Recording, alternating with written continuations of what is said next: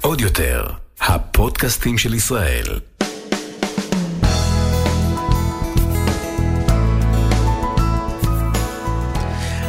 אהלן כולם, מה קורה? ברוכים השבים בו' לפודקאסט שלי, הראל סקאט חייב לשאול, והיום אנחנו בפרק מאוד מאוד מיוחד. אגיד לפני זה שהפרק בחסות דנונה שיצרו יוגורט מיוחד לילדים, היוגורט הראשון שלי, ואנחנו עוד נדבר על זה בהמשך. אבל כמו שאמרתי, היום אנחנו בפרק מיוחד, אנחנו נמצאים בפתח אה, חגיגות חודש הגאווה, ציון חודש הגאווה, שזה חודש שגם ברמה האישית לי מאוד מאוד חשוב, ואני חושב שהוא אה, חודש מאוד חשוב ברמה הכללית, ברמה הלאומית, ברמה אפילו העולמית, בדרך שלנו לחיות כאן חיים טובים יותר, אה, חיים של קבלה ואהבה והבנה ושל שלום בעולם. אבל זה רק החלק הראשון של ה... הפן המרגש של הפרק הזה.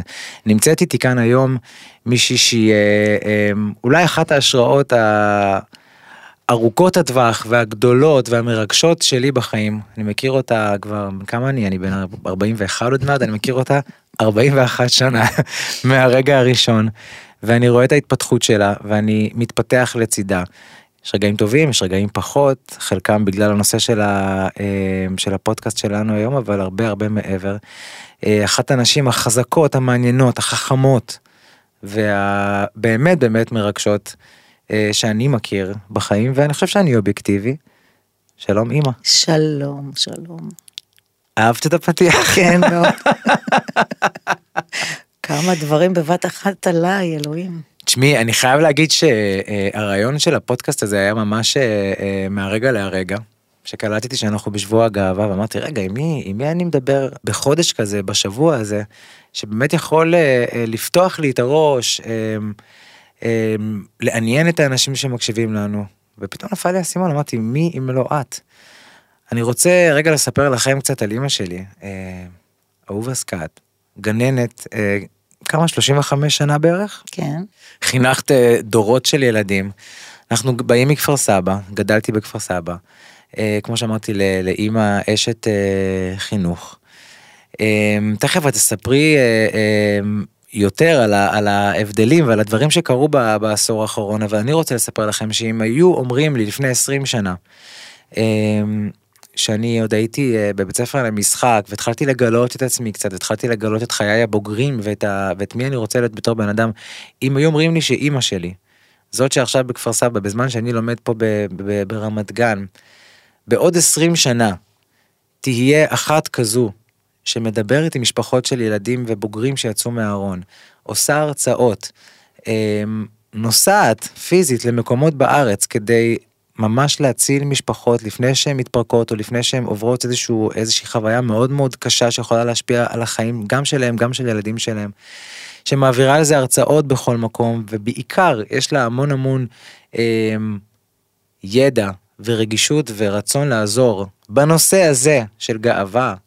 ואני או שהייתי צוחק הייתי אומר אוקיי החמאתם לה יש הרבה מקום למחמאות אבל הלכתם עם זה רחוק מדי או שבאמת הייתי מנסה להבין איך זה יכול להיות? אני חושב שמה שקורה בשנים האחרונות, ותכף אני אתן לך להסביר את זה, הוא משהו שהוא יוצא מגדר הרגיל.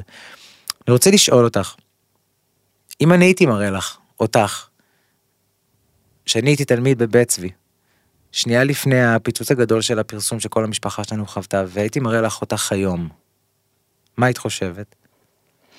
וואו, איזה כברת דרך. כמה שנים עברו מאז.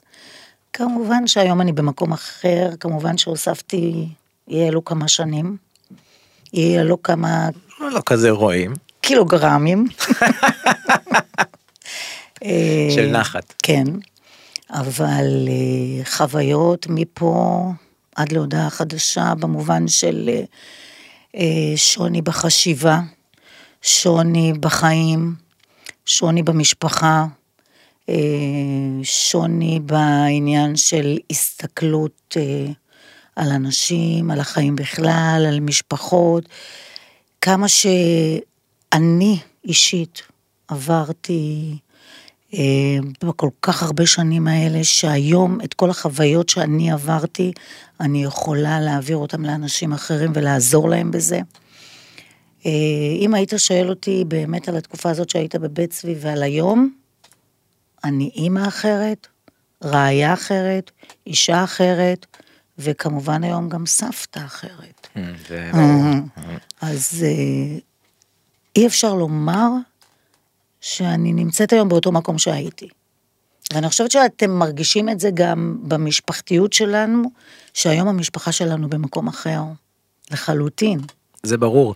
אנחנו בדנונה יצאנו למשימה לייצר את היוגורט הראשון שלי, יוגורט מותאם לילדים. שילוב של פיתוח טכנולוגי ומסר התנהגותי. אז מה זה אומר? דאגנו לגודל גביע מוקטן ומותאם, למרקם סמיך כדי לאפשר לילד ולילדה לאכול באופן עצמאי, לטעם טבעי שמנתי ולתוספת ויטמינים ומינרלים, ויטמין D וסידן, בהתאם לצרכים התזונתיים של ילדים. כי כשמדובר בפלא, עדיף להתחיל מוקדם. בתיאבון. עד כמה אבל היציאה שלי מהארון וכל התהליך הזה שאנחנו עברנו כמשפחה שינה אותך או אמ, העלה אותך על איזשהו שביל אחר בחיים או שזה היה, אולי היה קורה גם בלי שום קשר לזה עד כמה יש לזה השפעה. אם אנחנו מסתכלים על היציאה שלך מהארון הראל, היום אני במקום אחר במובן של, אה, זה לא היה מוכר לי העולם הזה. העולם הזה של הלהט"ביות, עד לאותו רגע שיצאת מהארון, לא היה מוכר לי במובן שאני בעצמי הייתי צריכה לחקור את זה. זה לא היה קרוב אליי. זה לא היה מובן לי. יש המון הגדרות שלא ידעתי, לא הכרתי, ופתאום נאלצתי להכיר את המקום הזה יותר מקרוב. אני עשיתי לעצמי גם מחקר ובדיקה, ו, ומה שאני בדקתי על עצמי היום, אני יכולה כמובן לבדוק על אחרים ולעזור להם, אבל זה מה שלמעשה קורה לכל אחד. כי כשאתה לא קרוב לעולם הזה, אז אתה לא מכיר אותו. וכשאתה לא מכיר אותו, אז אתה לא יודע איך להתמודד איתו. ופתאום נאלצתי להתמודד עם משהו שלא הכרתי, וזה נותן לך קצת אה, חוסר ביטחון, אה, כי אתה לא יודע איך לעזור, אוקיי, הבן שלי עכשיו יצא מהארון ואני צריכה לעזור לו. איפה אני מוצאת את עצמי בקטע הזה של עזרה, שפתאום אני צריכה לעזור לעצמי? איך אני עוזרת לו? כן, את יודעת שאומרים שבסופו של דבר אה, אנחנו עוברים איזשהו מסלול מסוים, איזושהי דרך, אה, וכשאנחנו יוצאים מהארון אנחנו בעצם מכניסים את ההורים שלנו לארון. כי אנחנו בעצם באים, זורקים איזושהי פצצה, אומרים אוקיי, זה אני, עכשיו תתמודדו. זה נכון לגבי כולם. כן, אני מדבר על כולם. כשהילדים יוצאים מהארון, אז ההורים נכנסים לארון, אבל אתה לא נתת לנו אפשרות להיכנס לארון. אתה שכחת שיצאת מהארון ולמחרת זה מודעה, זה קבל- כותרת בעיתון, קבל עם קבל וידע. עם וידע, שכל עם ישראל ידע. זאת אומרת שלנו כהורים לא ניתנה אפשרות להיכנס לארון. אני, יכול מאוד להיות שלי ספציפית, זה היה יותר טוב. כי אם היינו נכנסים... אם לא הייתי מפורסם. אם לא היית מפורסם, לא. שזה, שהייתי מפורסם. שהיית מפורסם. כן. אני חושבת שהקטע הזה של לא להיכנס לארון, לי אישית זה עשה יותר טוב מבחינת ההתמודדות, כי אני חושבת שאם היינו נכנסים לארון, אני לא יודעת כמה זמן היה לוקח לנו לצאת מהארון, כן. אבל כשאני רואה היום הורים, ואני רואה שהם נכנסים לארון, כמה קשה להם לצאת מהארון. זה לפתוח עוד מגירה ועוד מגירה ועוד מגירה, ויש כאלה שזה יותר מהר, תהליך יותר מהר, ויש כאלה שנשארים בארון הרבה הרבה זמן, ויש כאלה שבכלל לא נכנסים לארון שהם לא מקבלים וזהו. שהילד פשוט לא נשאר בבית. אבל כמו זה- שאמרת, עברו הרבה, הרבה מים בנהר, ב... לא רק במשפחה שלנו, בכלל בקהילה, בעולם, בעשור וחצי האחרונים. את נמצאת היום, את אה, אה, בעמותה שנקראת תהילה, עמותה ש... שעוזרת למשפחות, להורים ש... שמתמודדים עם יציאה מהארון של הילדים שלהם. את רואה איזשהו הבדל אבל בין מה היה לפני 15-20 שנה לבין היום? ברור. עשינו כברת דרך מאוד מאוד גדולה בעניין הזה של החברה שלנו בכלל. אם אנחנו מסתכלים על התקופה שאתה יצאת מהארון, אז זה עדיין עוד לא היה כל כך מקובל במובן שלנו כחברה. איך אה, איינשטיין אמר? קשה, אה, קל לפרק אטום, אבל קשה לפרק דעה קדומה. זה בדיוק וואו, ממש. זה בדיוק העניין, מכיוון שהחברה שלנו הייתה במקום אחר, מאוד לא פתוחה, מאוד לא מכילה, מאוד לא מקבלת. אה, כל מי שיצא מהארון, זה, זה אה, כתבות שער מאוד גדולות, במיוחד על, על אנשים כמוך שהם מאוד מפורסמים. ואני מסתכלת היום למרות שעדיין יש לנו הרבה עבודה בעניין הזה, אבל אם אני מסתכלת היום על הורים שבאים אליי לקבוצת הנחיה, ואני רואה איפה אנחנו עומדים, אני, הנחמה שלי תמיד להורים, תגידו תודה שאתם נמצאים בדור הזה ולא בדור הקודם. נכון. ותגידו, ושהילדים יגידו תודה שהם נמצאים היום במקום כזה שההורים הם יותר, אה, אה, יותר מקבלים, יותר פתוחים, יותר מבינים.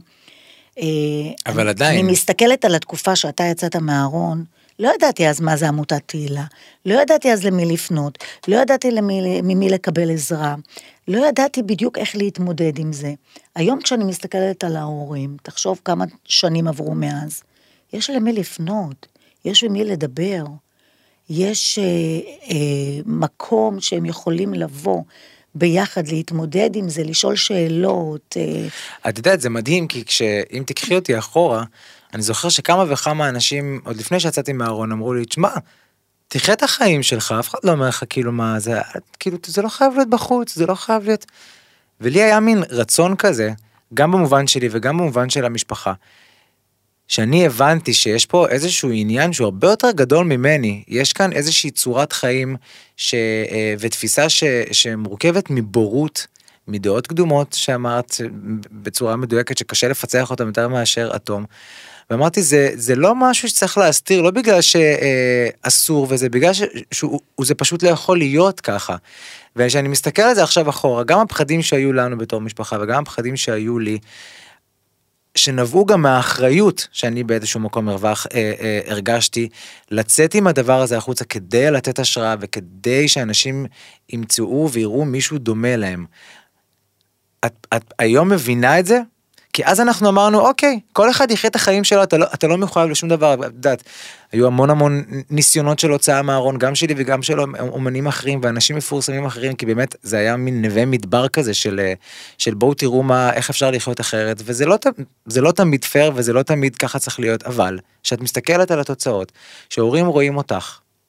הם מקבלים כוח שהורים רואים ילדים רואים אותי, או כמוני שיצאו מהארון, הם מקבלים כוח, ויכול להיות שלא היינו מגיעים למצב הזה היום, שזה הרבה יותר קל, יש כבר המון המון ידע, הבורות טיפה מתחילה והולכת להיעלם, יש לזה השפעות מאוד מאוד טובות. זה שווה את זה. זה, זה שווה את זה, וזה גם שווה לא לחיות בסוד כזה גדול הרבה שנים הראל.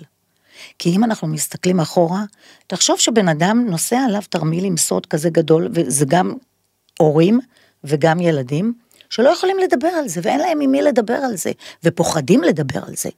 אתה יודע מה זה כל יום לקום בבוקר ולישון בערב, אני לא צריכה לספר לך על כן, זה. כן, אני אוהב את זה שאת מסבירה לי. כן, אה, עם סוד כזה גדול. שאני אומרת שהמרחב הזה שניתן לנו היום לבוא לפתוח את הסוד הזה ולדבר עליו בחופשיות, בלי, בלי פחד, יש מי שיקשיב לך, יש מי שיעזור לך, זה מקום אחר. זה מקום אחר לגמרי. זה מה שאני תמיד אומרת, והיום כשאני הולכת ומדברת לפני תלמידים תיכוניסטים, ואני רואה איפה הם עומדים בעניין הזה של הפתיחות, מספיק שיש אוזן קשבת בבית הספר, מספיק שיש דגל גאווה בחדר של היועצת, או בחדר של מנהל תיכון, אז התלמידים מרגישים ביטחון, סביבה בטוחה שיש מספיק, להם... מספיק, אם היית אומרת את זה, כן. היה חלום מבחינתי שהייתי בתיכון. מספיק דבר כזה שהם יודעים שיש להם דלת פתוחה, יש להם עם מי לדבר, יש להם למי לפנות.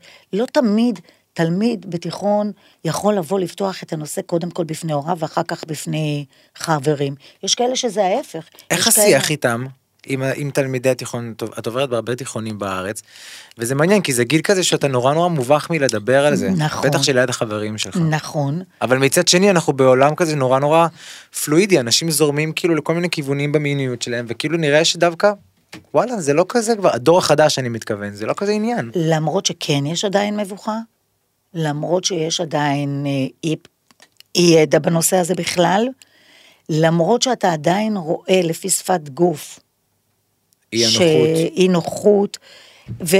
אבל אני חושבת שזה דבר מבורך ודבר מאוד מאוד חשוב להתחיל לדבר על זה כבר מגיל כזה. למרות שהראל, אם היית שואל אותי, אני בתור גננת שעבדתי כל כך הרבה שנים, היום כבר אפשר לבדוק, לראות את זה בגיל הגן.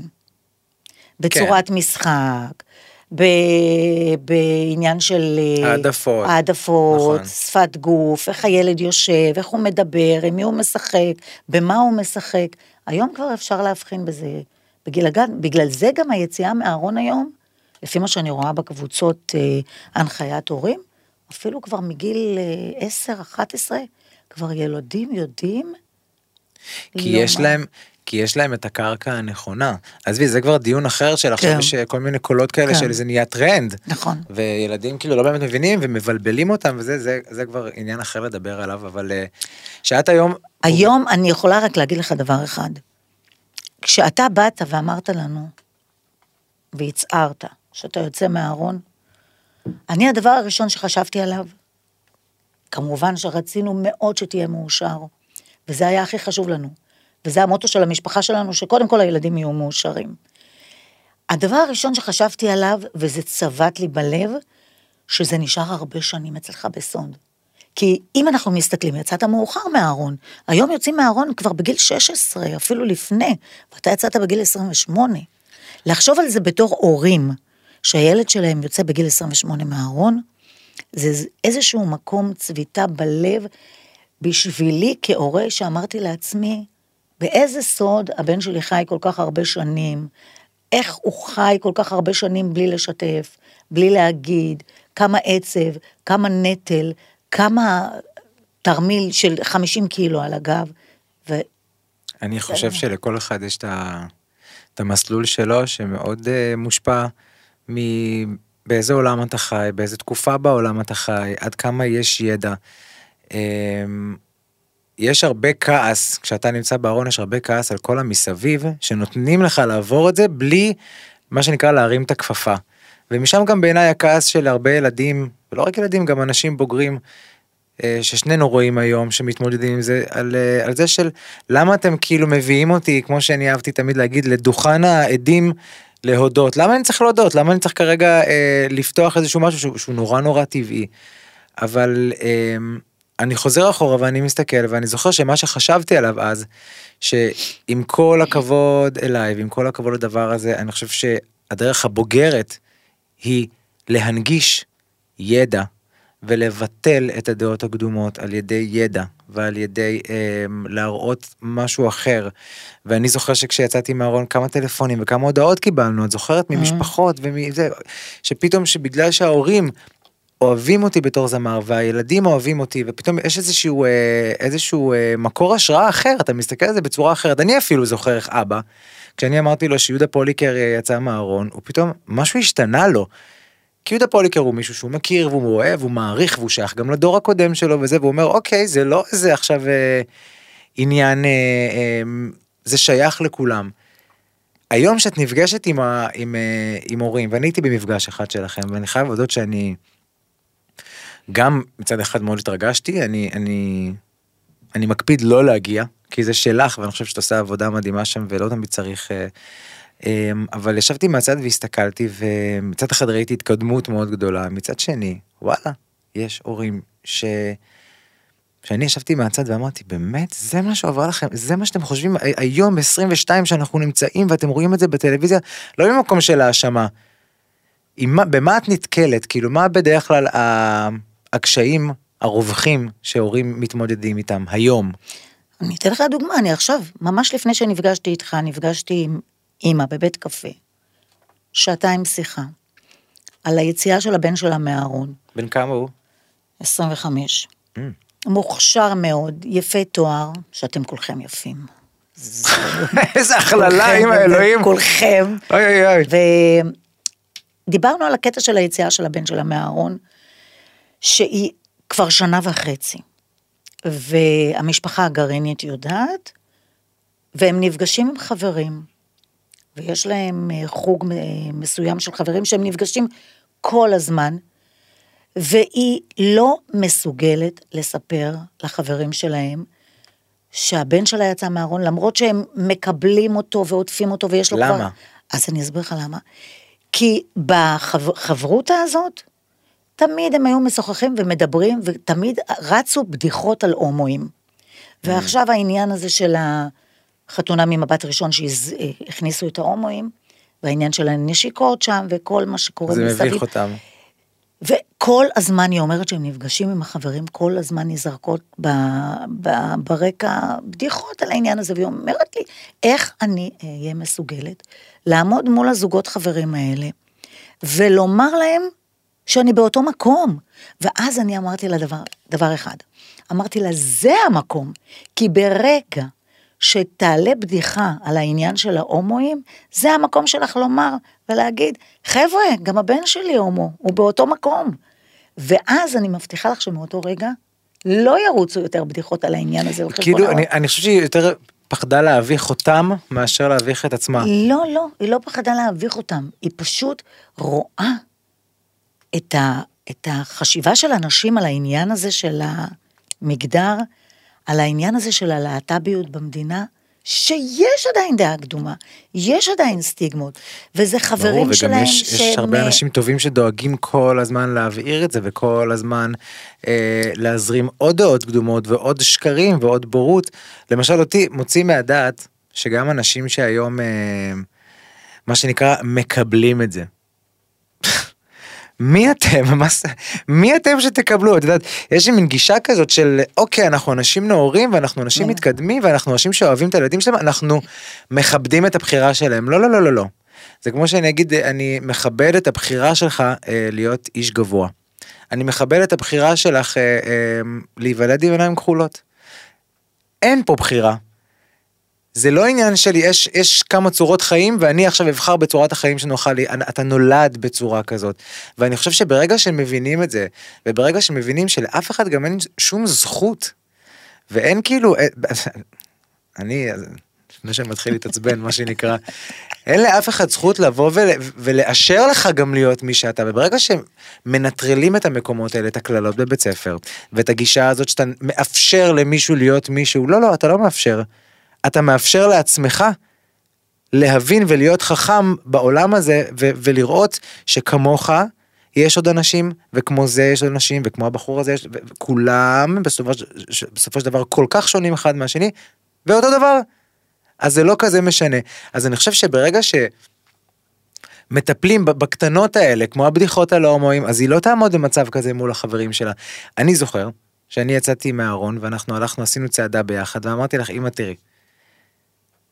את מחר בבוקר נכנסת לגן שלך. עכשיו אנחנו מדברים על 2010, העולם באמת היה שונה במובן הזה ואני הבנתי את, ה- את, את ההתמודדות שלך. אבל אמרתי לך, את נכנסת מחר לגן שלך או שאת נכנסת בראש מורם או שאת נכנסת בראש מורכן. אם את נכנסת בראש מורכן, את מה, שמ, מה שנקרא, מה שאתה משדר לה, מה שנקרא מכינה את הצוואר שלך לכאפות. כשאת נכנסת עם ראש מורם, את סוחפת אחרייך אנשים. ובצורה באמת מדהימה ומעוררת השראה, אני מסתכל על זה 10-12 שנה אחורה, את באמת סוחפת אחרייך אנשים, כי אנשים מחפשים דומים, אנשים מחפשים לשמוע וללמוד. אחד הדברים ששמעתי בפגישה עם ההורים שם, זה הפחד מסבא וסבתא. נכון, וואי. זה אני נתקלת בזה כל הזמן, גם בפגישות עם ההורים. כי נורא נורא נורא, עדיין קיים הפחד מה הסבים והסבתות יגידו, מכיוון שהם דור אחר. זה דור אחר משלנו. גם אנחנו פחדנו ממה סבא יגיד, נכון. ואני לא יודעת מה היה קורה. הוא מת, מ... הראל, הוא מת מתקף לב, אולי. אם לא, הוא לא היה מת מתקף לב. אני זוכר שאמרת לי אם סבא, אחרי שהוא מת כבר, אם סבא לא היה מת, הוא היה כנראה מת עכשיו מהתקף לב. אבל מה את אומרת להם שמדברים איתך על זה? על הסבא וסבתא ומה המשפחה תגיד. זה מצחיק, מכיוון שאני אגיד לך מה אני אומרת להם. זה נכון שהסבא וסבתא הם מדור אחר, אבל אני תמיד מסתכלת על סבתא כדוגמה. אני חושבת שסבים וסבתות, האהבה שלהם לנכדים היא אחרת. היא אינה אני תלויה בזה, היום אני נכון. יכולה להסתכל על זה, כי היום יש לי חמישה נכדים, אז אני יכולה להבין את זה. זה בא ממקום אחר. אני חושבת שסבא וסבתא תמיד יקבלו את הנכדים בכל מצב. בכל מצב הם יאהבו את הנכדים שלהם. אולי כי הם לא באים ממקום של בעלות, שאתה הורה ואתה הבעלים של הילד, אתה מיד חושב על איך הוא יקים משפחה ואיזה חיים יהיו לו וזה, עזבי שזה כבר לא מה שהיה פעם. אבל זה לא אותו דבר ככה עם סבא וסבתא כי אין להם אה, איזושהי בעיה. והם דווקא אגב, אלה שבסופו של דבר הכי מפתיעים, נכון. הסבא וסבתא. אבל גם, בוא נסתכל על זה גם מבחינה טכנולוגית, הראל. אה, היום, ג, אנחנו שוב חוזרים לעניין של הסוד. נניח שאנחנו שומרים את זה בסוד מסבא וסבתא, ויש לך דוגמה טובה את סבתא שלך. בעידן של הפייסבוק, בעידן של האינסטגרם, אתה רואה כמה סבתא שלך יושבת כל היום עם הטלפון. כן. נניח שנשמור סוד כזה, וזה, הסוד הזה מתגלה דרך הפייסבוק או דרך האינסטגרם. זאת אומרת שהיום אי אפשר לשמור כל כך הרבה זמן סוד. זה מתגלה באיזושהי צורה. אני גם רואה את זה בצורה אחרת, זה שהם, שהיא לפחות אה, נמצאת שם, היא גם רואה הרבה הרבה סוגים של אנשים, היא לא גדלה לעולם כזה. נכון. אבל את זוכרת מה אני אמרתי להורים באיזשהו שלב בפגישה הזאת? הייתי אפילו טיפה, אחר כך חשבתי זה שאולי הייתי נחרץ מדי, אבל זה פשוט פגע לי, זה נגע לי בנקודה מאוד רגישה. אמרתי להם דבר כזה, אם אתם מתכוונים להרוג את הילדים שלכם, במרכאות, כן? בחיים האלה, כדי לשמור על סבא וסבתא שלהם בחיים, אתם עושים טעות מאוד גדולה, כי עוד שנייה הדור הזה יתחלף. ובתור אחד שהיה בארון לא מעט שנים, הדור הזה יתחלף, הוא לא מעניין יותר, לא בגלל שהוא לא חשוב, בגישה הזאת הוא לא מעניין, בטח שזה לא בא על חשבון הילדים שלכם.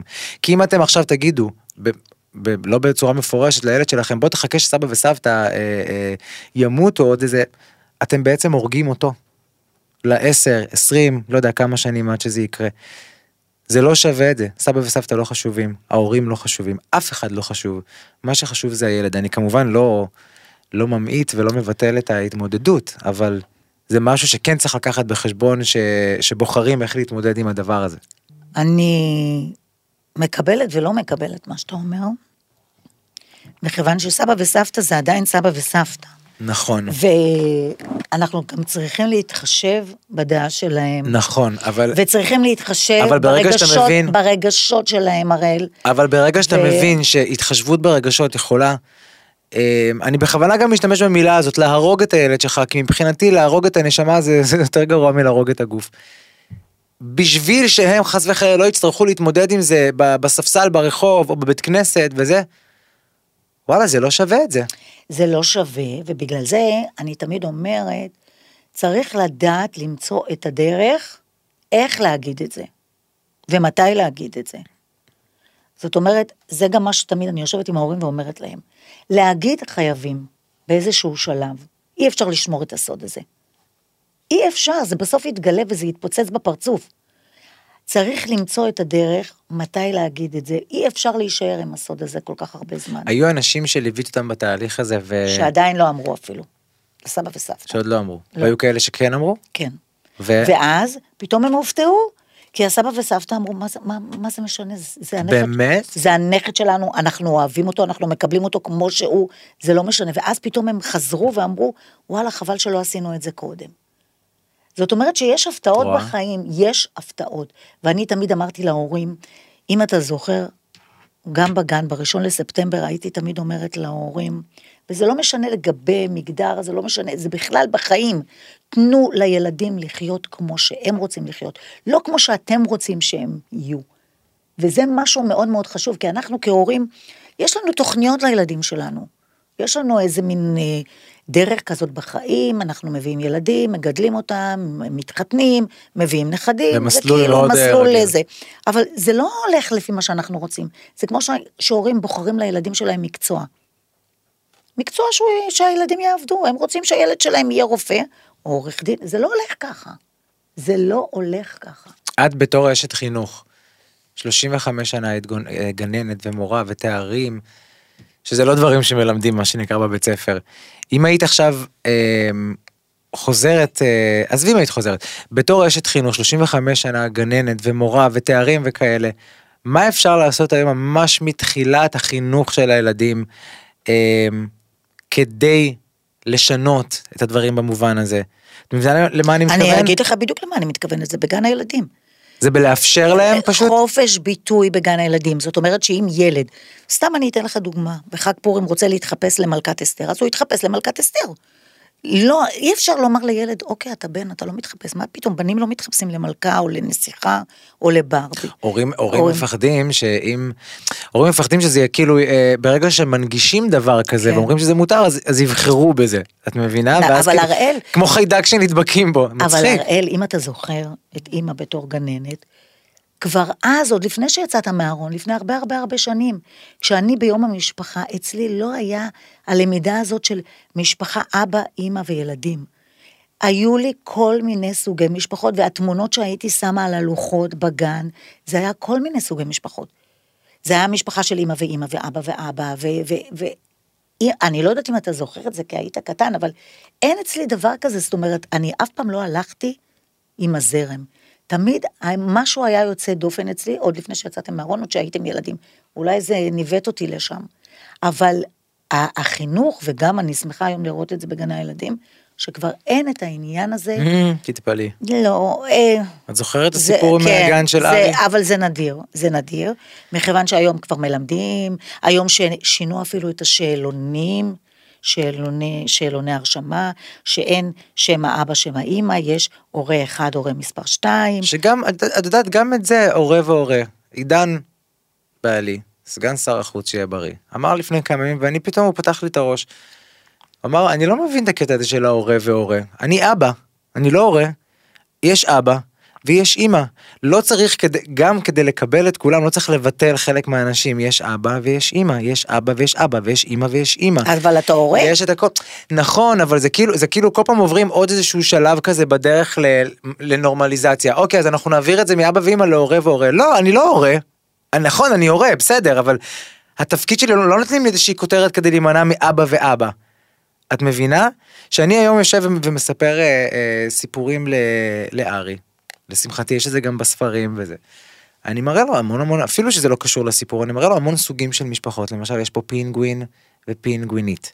עם הילדים שלהם, ויש פה פינגווין ופינגווין, ויש פה ויש שני ו... נסיכים שאימא שלך הייתה שותפה לכתיבה לא, של לא, הספר. נכון, והספר שאת כתבת עכשיו בשיתוף לא העמותה. אני, בשיתוף, אה, לא אני כתבתי, אנחנו היינו כמה שותפות, אבל, זאת אומרת, אז אתה רואה שיש התקדמות בעניין הזה, אי אפשר לזלזל בקטע של ההתקדמות של, ההז, של ההסברה. בתי, של... הבתי ספר שאת מגיעה אליהם ומדברת עם, ה, עם הנוער ועם התלמידים, זה משהו שבעינייך עושה איזשהו שינוי, זה משהו ש, שהבית ספר רוצה לחבק, או שאת יודעת, כזה על הדרך? עצם העובדה שמזמינים אותי, זה סימן שהבית ספר רוצה כבר לשנות, שהבית ספר מבין שיש תהליכים בחברה, שיש תהליכים אצל בני הנוער שחייבים להתייחס. ושהעולם משתנה. כן, שחייבים להתייחס אליהם. אין דבר כזה, זה לא עניין שמזמינים אותי, אוקיי, קיבלתם תקציב על הנושא, אתם צריכים להזמין. כן. זה לא הולך ככה. זה ממש לא הולך ככה. את חושבת... ובגלל זה גם ההרצאה שלי, זה לא, הראל, כשאני הולכת, זה לא רק בחודש הגאווה. זה קשור למשפחה, וזה למשך כל השנה, זה משהו של קבלה והכלה של אה, מישהו שהוא שונה ממך בחברה. זה משהו שבא לפוצץ פה את הסטיגמות ואת הדעות קדומות שיש לנו בחברה. זה, זה, זה תהליכים שאנחנו כחברה צריכים לעבור. ועכשיו בדיוק לפני מצעד הגאווה, אני אתמול ישבתי עם, ה, עם ההורים של הקבוצה שאני מנחה. כן. ויש עדיין חששות מצד ההורים לגבי מצעד הגאווה. למה? אני אגיד לך, כל מיני חששות. הורים שעדיין בארון, שרק המשפחה הגרעינית יודעת. פוחדים, וואו, אם הילד שלי ילך למצעד הגאווה, שחס וחלילה במקרה לא יצלמו לא אותו. יצלמו אותו ויראו אותו בטלוויזיה. ואז נשאלת השאלה, מי מגיע למצעד הגאווה? למעשה זה לא רק הקהילה הלהט"בית מגיעה למצעד הזה, הלוא כולם מגיעים למצעד הזה. משפחות שלמות מגיעות למצעד הזה שהן בכלל לא קשורות ל, ל, לקהילה הזאת. זוכר... אבל אתה זוכר שאנחנו היינו ביחד במצעד? אתה זוכר אני, מה אני אמרתי לכם? אני, לא רק שאני זוכר, מה אמרת? אמרת כמה דברים. מה הייתה הדעה שלי על המצעד לפני שהלכנו בפעם הראשונה? זהו, זה מה שאני בא להגיד. אני, דעתי אה, על המצעד, אני... היא קצת אמביוולנטית, אני קיבלתי וכתבתי על זה ביקורת, אני, אני מודה, ואפילו אה, הבנתי חלק מהביקורת. אני פשוט, ש... כשאני מסתכל על זה בצורה הפרקטית של באמת לעזור למשפחות ולעזור לילדים ו- ולהתקדם בנושא הזה, שאני הסתכלתי על המצעד לפני כמה שנים, ואמרתי, אוקיי, הורים שצופים עכשיו במצעד ב- ב- בטלוויזיה. נכון. ולא סתם משדרים את זה בטלוויזיה, משדרים את זה בטלוויזיה על מנת להנגיש את זה, על מנת לספר את הסיפור, על מנת להראות לאנשים שזה בסדר. ואז מה שהם רואים זה בעצם כביכול כל הדברים, כל הסיוטים שהם מפחדים מהם, שזה מיני מדי, ושזה, ו, ואופן הלבוש והכל, ואז אתה בא ואתה מסתכל ואתה אומר, סליחה, מותר לאנשים להתלבש איך שהם רוצים. מותר להם לרקוד איך שהם רוצים, ומי אנחנו בכלל שנעלה את הדבר הזה לדיון? אבל יש פה דיון, כי זה משודר בטלוויזיה. בדיוק. כי יש כאן תהליך חברתי.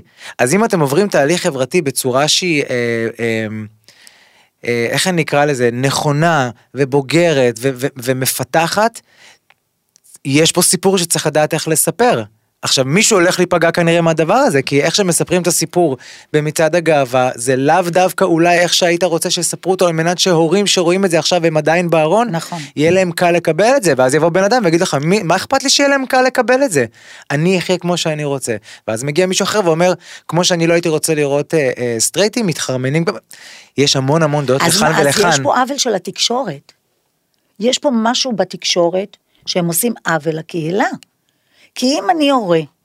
ש- למה? הם, הם, הם, מראים, לך. הם, הם, הם משדרים מה שהם משדרים את האמת. אוקיי, תשדרו את האמת, אבל יש עוד אמת, ויש עוד אמת, ויש עוד אמת. לא רק אמת אחת. הם מתרכזים הם בזה. מתרכזים. מתרכזים רק בדבר שהורה שיושב בבית, מקבל צמרמורת מהעניין הזה. הורה שיושב בבית, נבהל מהעניין הזה, נגעל מהעניין הזה.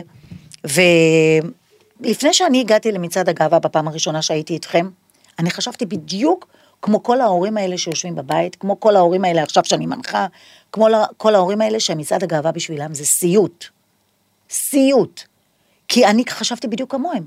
כי אני יושבת בבית וצופה בטלוויזיה, ומה אני רואה?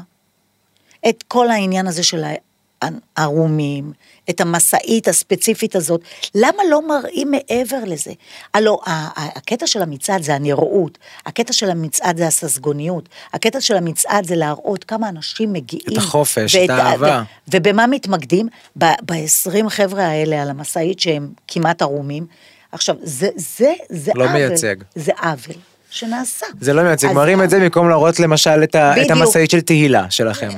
נכון, בדיוק. ואז כשאני באתי איתכם בפעם הראשונה למצעד, אני פשוט הופתעתי, אני יצאתי מוקסמת מהמצעד. הסתכלתי, צפיתי, לא ידעתי על מה להסתכל מרוב שהעיניים שלי התבלבלו בעניין הזה שאמרתי, וואלה, זאת דעה קדומה, זאת סטיגמה. כי אני עמדתי, אני הייתי באותו מקום. ואם לא הייתי באה למצעד, הסטיגמה הייתה נשארת, הדעה הקדומה הייתה נשארת, נכון. אז אני, אני, אני חושבת שיש פה משהו שאנחנו צריכים לשנות בחברה שלנו. אנחנו צריכים להתחיל לדבר בשפה שתהיה מובנת לכולם. בין אם זה, תשמעי, זה מקום טריקי, כי מצד אחד אתה אומר, אני לא צריך להסביר את עצמי, בן אדם לא צריך להסביר את, את הקיום שלו, ומצד שני עוברים פה איזושהי מהפכה מאוד גדולה, איזשהו שינוי מאוד גדול בכל העולם, אה, בכל הקהילות ובכל זה, ולפעמים צריך להיות, את יודעת, עם איזושהי, אה, עם איזושהי תוכנית מסודרת על מנת שזה באמת באמת יצליח. כי, אה, כי זה לא תמיד כזה פשוט. אני מאוד שמח היום, שמצד אחד את אומרת שהתקשורת מראה את, את, את, אומרת שהתקשורת מבליטה צדדים מסוימים ב, ב, במצעד, מצד שני התקשורת עושה עבודה מאוד מאוד טובה בלהנגיש ולהראות המון המון סיפורים מהקהילה הדתית ומקהילה ומהקהילה המזרחית והאשכנזית וכאילו איך בסופו של דבר להראות ולהסביר שאין פה זה, זה לא זה לא משהו ש, ששייך לאזור תל אביב זה לא משהו שהוא איזה מחלה כזאת שאנשים נדבקים בה כי הם נמצאים באותו אזור זה משהו אנושי זה משהו שנולדים איתו והוא שייך לכולם. מה דעתך על טיפולי המרה? וואי, אתה מכניס אותי עכשיו לקטע מאוד... אה, אתה לא רוצה שאני אכעס. כי אם אנחנו מדברים על העניין הזה שזה לא ניתן לשינוי, שזה משהו מולד, אז מה הטיפולי ההמרה יכולים לעשות בעניין הזה? הם טוענים אני- שאפשר. גם הי- הייתה... את זוכרת שאבא הייתה- גם זה זרק איזה משהו. הייתה... אבא זרק את זה בהתחלה, שכל העניין הזה לא היה ברור לו ולא היה מובן לו. הוא לא אמר את ולא- המילה המרה, הוא אמר אי אפשר לשנות אי את זה? אפשר לשנות, כן. נכון, הוא לא אמר המרה. נכון. כי זה מה שהורים חושבים. כשילד יוצא מהארון, הדבר הראשון שהורים שואלים, ניסית? אתה בטוח? זאת אומרת, אם הומו כן. יוצא מהארון, הם שואלים ישר, ניסית עם בחורה, אתה בטוח במה שאתה אומר? כי זו השאלה הראשונה שנשאלת. אבל זה לא משהו שניתן לשינוי. זה משהו, ברגע שאנחנו יודעים שזה משהו מולד, מה זה העניין? גם לפני יומיים הייתה איזו כתבה עם, עם איזה רב שאמר ש, שאפשר ללכת לפסיכולוג, ואם אתה הולך לפסיכולוג ואתה מקבל שיחות, אז אתה יכול לשנות. זה כאילו לבוא בדרך הפוכה על טיפולי המרה. זה- זה, זה, זה, זה טיפולי המתה, לא זה, טיפולי זה המרה. עניין שאנשים, תראה, אני חושבת שגם היום בחברה הדתית, יש המון מהקהילה. ואני חושבת שגם שם כבר יש איזשהו תחילה של מהפך, כי כבר מתחילים לדבר על זה יותר. מה, אני אתמול ראיתי בחדשות שאחת המארגנות של המצעד. עם כיסוי נכון. ראש. יש לנו בתהילה קבוצה של אה, הורים דתיים, שזה כבר איזה משהו, שממש זה מדהים. ש, שזה כבר איזה משהו, יש גם קבוצה של, אה, מהמגזר הערבי. אז זאת אומרת שאנחנו רואים כבר איזשהו שינוי בחברה שלנו לגבי כל העניין הזה. אז לבוא ולדבר על טיפולי המרה, נו באמת, זה... אני חושב שגם זה, זה מאיזשהו, הם מדברים מאיזשהו מרום דתי כזה שאין להם שום זכות ואף אחד לא נתן להם את האחריות הזאת לקבוע ואף אחד לא נתן להם את האחריות לשנות. אני מזמין את האנשים האלה, אגב, את יודעת כמה חברים אה, דתיים יש לי וכמה רבנים אני מכיר. וכמה לי יש, איתם. דני הראל. נכון, וכמה, וכמה דתיים מגיעים להופעות שלי, אני זוכר שיום אחד נכנס ואמרת, מה זה כל הדתיים האלה?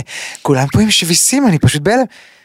זה כאילו כאילו לא מתקבל ולא מת, לא לא מתקבל לא מתבקש כאילו זה זה טיפה אבל האמת נמצאת בשטח האמת נמצאת אצל בני האדם וכשמנגישים לבני האדם דרך נכונה ומכבדת ואוהבת הם מחבקים אותה וכשיש צוררים כאלה שפשוט דואגים להסית ו- ולשסות אותנו אחד בשני זה זה נזק לדורות.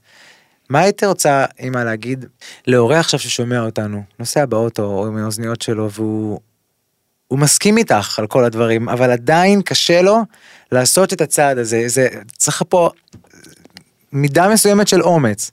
זה לא רק אומץ הראל, כי הורה שהילד שלו יוצא מהארון, במיוחד אצל הומואים, הדאגה הראשונית, שזה זה, זה גם מה שאנחנו חשבנו בהתחלה, מה יהיה עם נכדים? כי מה, מה חשוב לנו? חשוב לנו המשכיות, חשוב לנו שיהיו נכדים.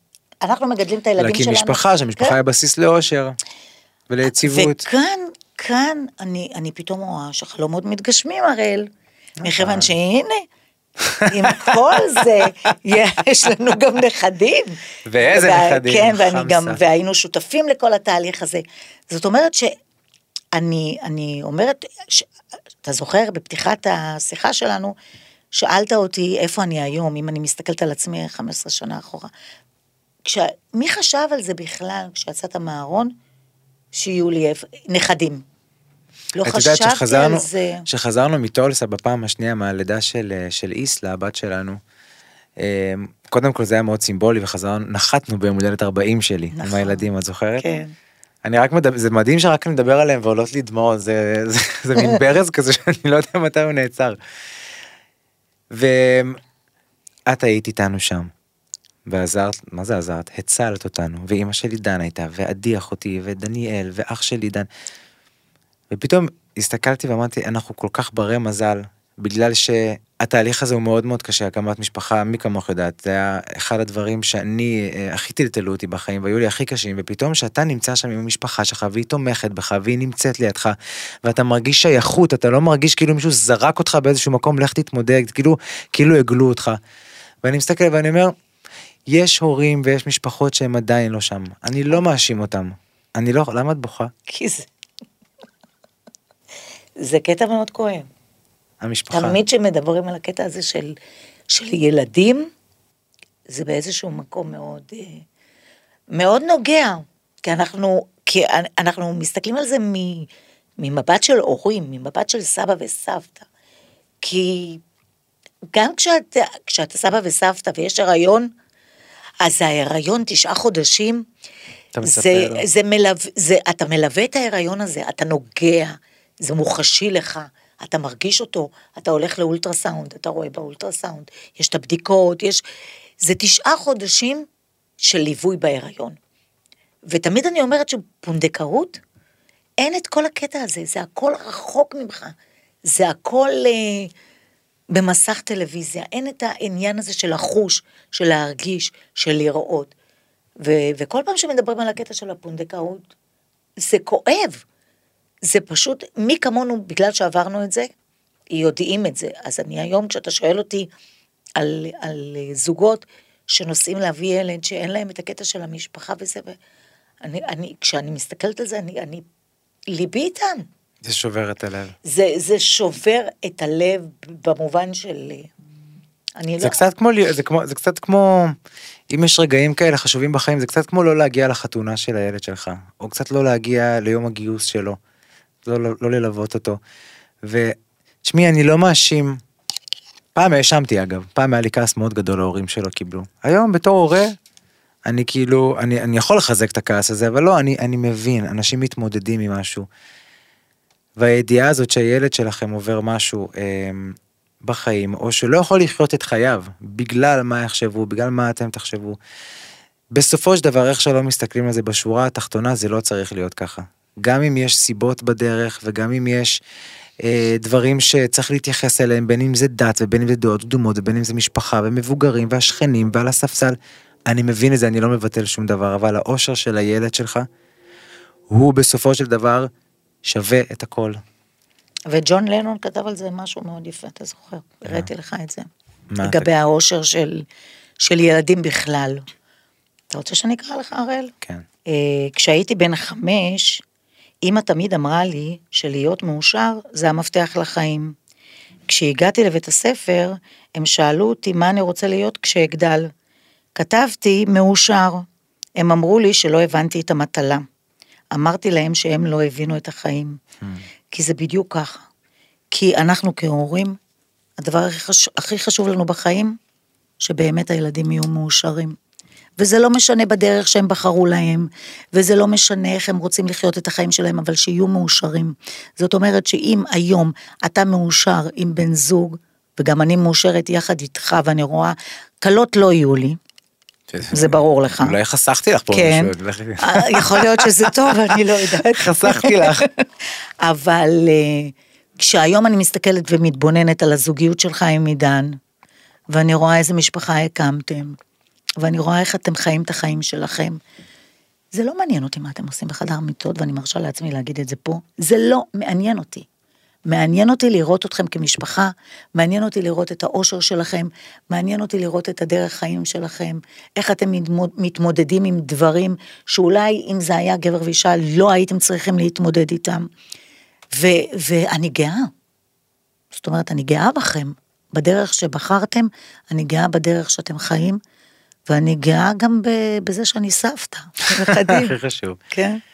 אושר של ילדים זה באמת הדבר הכי חשוב, ואני רוצה להודות לך כאן אימא, כי אני חושב שאחת הסיבות היותר משמעותיות בחיים שלנו שאנחנו מאושרים, זה הידיעה הזאת, שיש לנו כזה, כזו תמיכה אמיתית, לא סתם, אמיתית, מהלב, מהנשמה, מהחיים עצמם, ממך ומאבא, וזו זכות שאני כל בוקר מודה עליה, ואני מתפלל שהרבה ילדים ונערים ובוגרים שהיו במקום שאני הייתי, במקום שאנחנו היינו בו, שידעו להשכיל לעבור ביחד את הדבר הזה ולצאת ממנו מחוזקים, ו... אמ, כי יש על מה, ולחיות את החיים, כי זה לא משנה שום דבר. ואימהות כמוך זה לא דבר מובן מאליו, וזה שאת היום מדברת עם משפחות אחרות, ו- ואימהות אחרות, ועוזרת ומצילה נפשות בעיניי, לא פחות, אני מאוד מאוד גאה בך, וזה מאוד מאוד ישפיע על איך אני אחנך את הילדים שלי, ואיך אני אתרום לסביבה ולאנשים שנמצאים סביבי. אז אני מאוד מאוד אוהב אותך, ואני מאוד שמח שבאת פה, אני מתה עליך. ושיהיה בהצלחה, כן. שיהיה חודש שמח. זהו, אנחנו סיימנו. אתם יכולים להקשיב לנו uh, בספוטיפיי, באפל, ביוטיוב, אתם גם יכולים לראות אותנו, תראו את אמא שלי היפה. ו- וזהו, ניפגש בפרק הבא. נשיקות, חג שמח. עוד יותר, הפודקאסטים של ישראל. הוקלט באולפני אדיו, המשווקת את ספוטיפיי בישראל.